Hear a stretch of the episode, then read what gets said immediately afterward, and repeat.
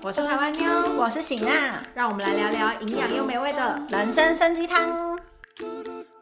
欢迎来到嗨带，我是台湾妞。今天又到了韩国的社会议题单元。那因为我现在已经回台湾隔离了，所以今天将会有我一个人跟大家主讲。这次为大家所准备的这个新闻议题呢，会稍微比较血腥残忍一点，观赏上面可能要注意一下。这个案子呢，算是近代一个非常的大案，在二零一九年的时候发生的。这个凶手他到现在呢，甚至于有被一些人当成英雄，还有人在网络上面想要宣导他的理念，甚至于他有被称之为是韩国的小丑之称，这么的夸张。那他到底是什么样的案子？跟他做了什么样的行为，会让大家有这样子的想法呢？二零一九年的八月十二号，在靠近高阳市的汉江，因为汉江是整个贯穿整个首尔，那在靠近高阳市的汉江的地方呢，发现了一个。男性身体的躯干。为什么会说躯干呢？因为它就是全部都没有，就只有中间身体的部分到达生殖器的地方，这样子的一个躯干被发现了。当初拿到这个躯干，因为没有任何可以指证的东西，只能透过这个躯干得知大概是二十到五十岁，这年龄层非常广的一个男性的躯体。这件事情一发生的时候，就已经有媒体大量的报道，凶手极为残忍，并且分成好几块的状态，他们没有办法确认这个男性的身份。过了四天以后呢，他们在附近的河岸上面呢，找到了一个黑色塑胶袋，打开来里面以后呢，发现是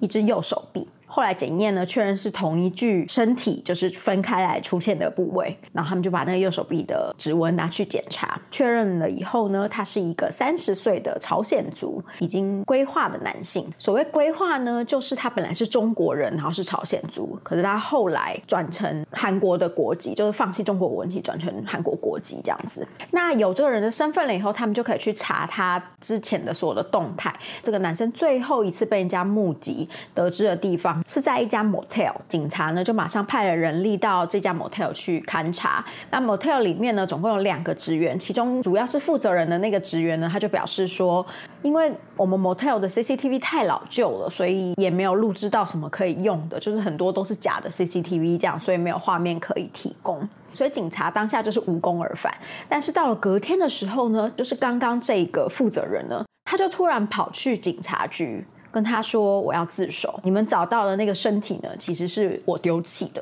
这个自首的人呢，就是前一天警察问他的那个旅馆的负责人，他的名字叫做张大浩。其实这侦办方向有一点让人惊讶的地方是，当初他们找到这个身体的时候呢，因为他的毁损非常严重，所以呢，警察第一个反应是这应该是有你知道深仇大恨啊，或者是恋人关系等等，就是比较有机动性方面所下的毒手。可是呢？等到这个人他自首以后呢，他讲的很简单，他说我就是那个饭店管理人，然后呢，他来我饭店的时候呢，我觉得他瞧不起我，讲话每一字每一句都非常羞辱，而且对我从头到尾都说半语，所以我就趁他睡觉的时候进去把他给干掉了。他就是讲的这么简单。跟因为这个案子受到媒体很多的关注，所以他在侦讯完了以后，移动的过程里面呢，媒体有多次访问他，其中有记者就问他说：“请问你当初为什么会来自首？”他说：“因为我要让大家知道，他就是一个小混混，这就是一个坏人把一个小混混给杀了的事情，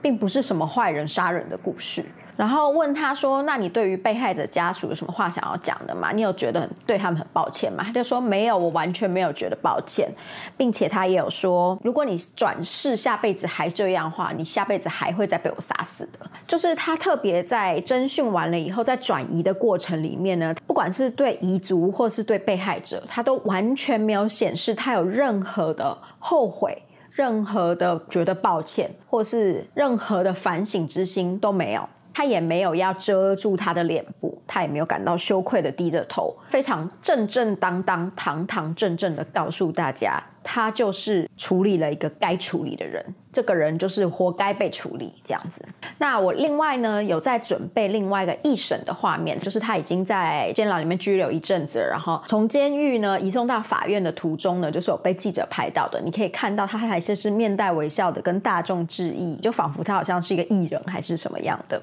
他们就是讲说这就是恶魔的微笑，他如此从容的微笑，让人看了反而更感到害怕。他在法庭上面的时候呢，就是直接。接认罪，说对，就是他做的事情这样子。那一样完全没有任何歉意，没有任何悔意，他觉得他做的就是正正当当的行为。最后呢，就是被判了没有假释的无期徒刑，因为法院判定他并不适合在社会里面生存，没有办法融入社会。在这个判决出来以后呢，后来有经过二审，也是一样的判决，被害者的家属是非常不能接受的，因为当初呢，他进到房间里面把他熟睡的儿子给处理掉的时候，他是用榔头一一直猛烈的暴击他的头部，他的行为这么的残暴跟残忍，也不是什么意外的行为，为什么这样子只是无期徒刑，而不是直接判了死刑？家属是非常没有办法理解的。那接下来我会开始跟大家分享一下他整个的犯案过程。那这个犯案过程呢，是他后来在监狱里面写了长达二十六页的回忆录所出来的整个详细的犯案过程。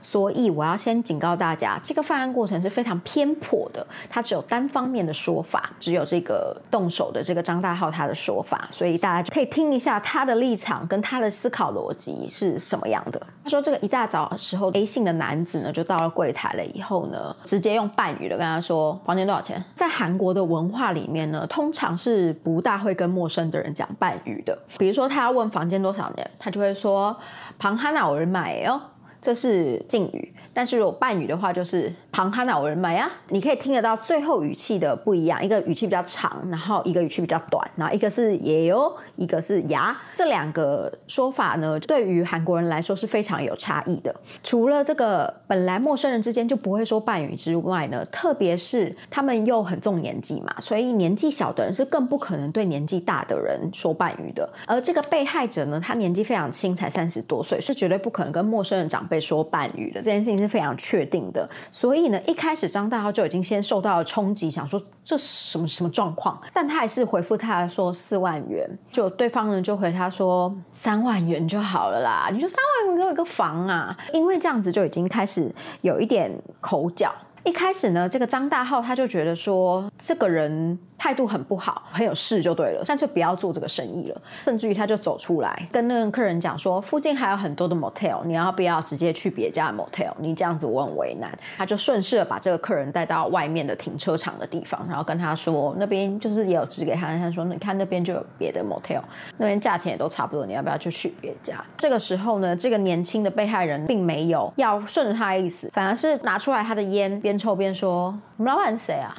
你们老板叫你这样做生意的？你们老板是谁？可以这么不屑做一笔生意？这时候。张大浩他觉得彼此退让都可以避免这冲突，但他发觉这个人没有要退让的意思，这个人就是你知道想要干到底了。他最后就是讲说叫你们老板出来，但还有就是想说讲完他该讲的话，就径自回到饭店。结果这个人就跟着回来，就一直跟他说你叫你们老板出来啊这样子。心里就想说这个人就是见不到棺材不掉泪的那种感觉。OK，那我就跟你弄到底这样子。他就给了这个人三百零一号的房间，但这个人呢还跟他说你要带我去啊，你要带我去房间啊。最后呢，又领着这个人上了这个房间，他就帮他开了门，然后在进房间之前跟他说：“那请你付那个三万块。”等于说他已经妥协了，他说：“请你付那个三万块。”然后那个人就说：“哎，明天再说啦。”就径自的走进去，并且把门关上了。这个张大浩呢，他当下就觉得很生气，因为他觉得这个人很无理，然后他受到了这个人的屈辱。他安静的回到柜台以后，他越想越气，他觉得这个人为什么要这样子羞辱人？为什么可以这样子的无视我，跟这么的瞧不起我？他越想越生气。于是呢，他听到楼上三楼的门锁起来的声音以后，他想说，这个人锁起来的声音就是要休息了。他就拿榔头以及万能钥匙走到楼上去，轻巧的把门。门打开来了以后，他看到全裸然后趴睡的被害人，他就悄悄的走到他的背后，拿榔头对他的后脑勺猛敲一顿。他说，在敲的过程里面有感觉到就雪花随风飘这样子。敲完以后呢，可以听到被害者还有在呼吸的声音，就是一个非常混沌的呼吸声。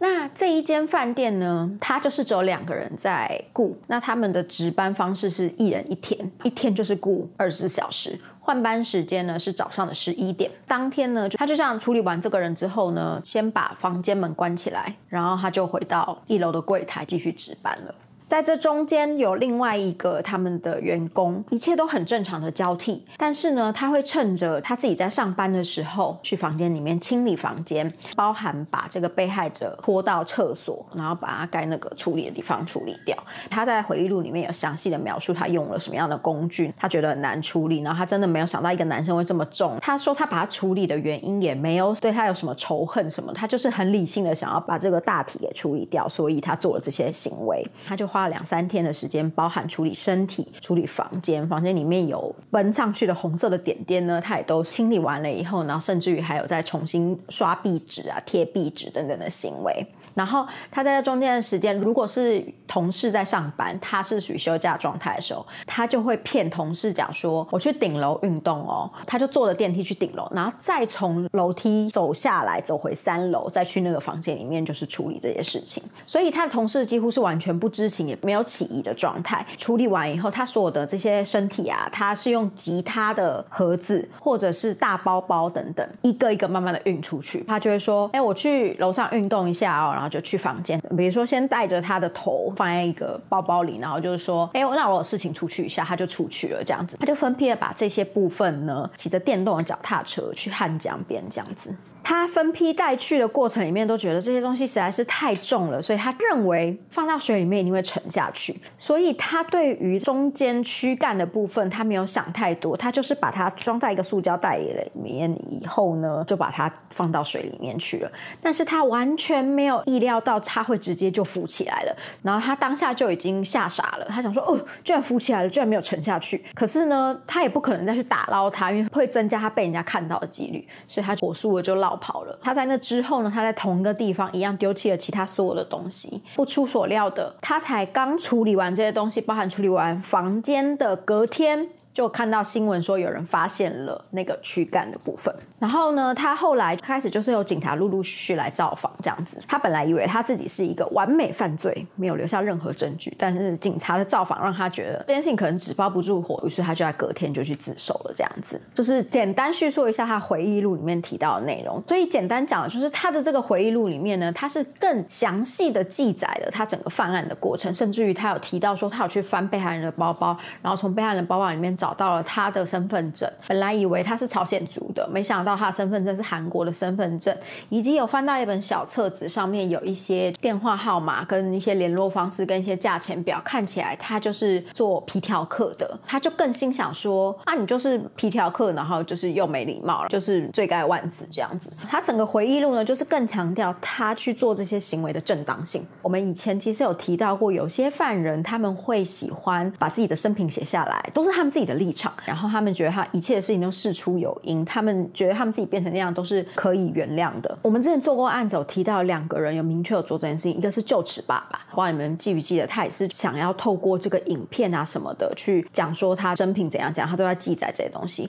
然后另外一个就是最帅的杀人犯，有没有一堆人那边留言跟我讲说他一点都不帅，那个最帅的杀人犯，他其实，在监狱里面的时候，企图也有想要透过他自己出一本回忆录、自传这种的，希望这本自传可以变成之后。他儿子生活费的其中一个来源，所以像这种人，他们都是比较没有悔意，很认同自己的行为的。从他们的行为跟他们的讲话方式、思考逻辑，就可以感觉到他们就是反社会人格的。同样的，这个张大浩呢，他也是被犯罪心理学家讲说，他就是有明显的反社会人格。所以呢，开始会有些记者啊，那跟警察也会去调查张大浩这个人呢，他到底是一个什么样的人？他们发现呢，他其实在年轻的时候是很正常，有朋友有。亲戚都有联络的，可是他到了中年过后呢，他开始比较活跃在网络上面，比较没有实际的跟家人或是朋友有实际生活上面的互动。那他在网络上面呢，不但有社团，最常就是有点像是奇摩知识家的那种地方，他会去回复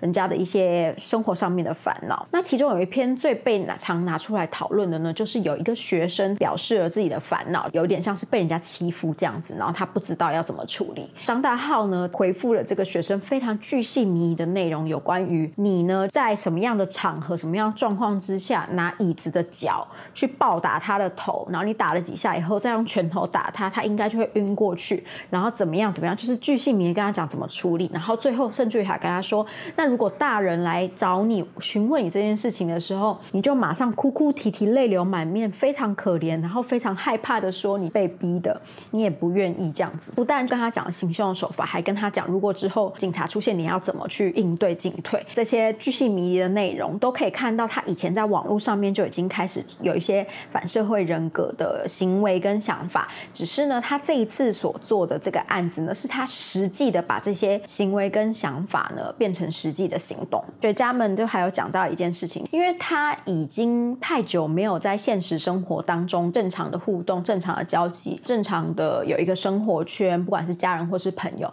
对他已经有点失去一般人会有的那种判读能力了。他会把网络的世界当成是一个现实的世界，并且会用网络上面的观点呢套用到他现实生活里面，整个人的思考逻辑都是脱离现实的一个状况。他也有曾经跟他一起在饭店工作，因为现在他带着饭店不是他第一个饭店，他之前也有在别的地方工作。有讲说呢，他就是有一点很容易被冒犯，比如说他在饭店的时候，曾经有遇过有一个客人掏钱的时候要掏五万块，不小心掏成五千块，可是就叠在那里面。张大浩当下就非常非常的生气，他就说那个人是 OK，你就是刻意的想要赊账，你就是刻意的想要用五千块钱来混淆五万块钱的视听。但是其实那客人他就表示他。只是抽钱的时候抽错钱而已，但张大浩就咬着，他就是打算就是赊账，然后跟打算用这一点点钱来住这个饭店，而把那个客人给赶走了。可是如果是正常人的话，就可能只会拿着那张钱跟客人讲说：“哎，不好意思哦，我们这边的费用是五万块。”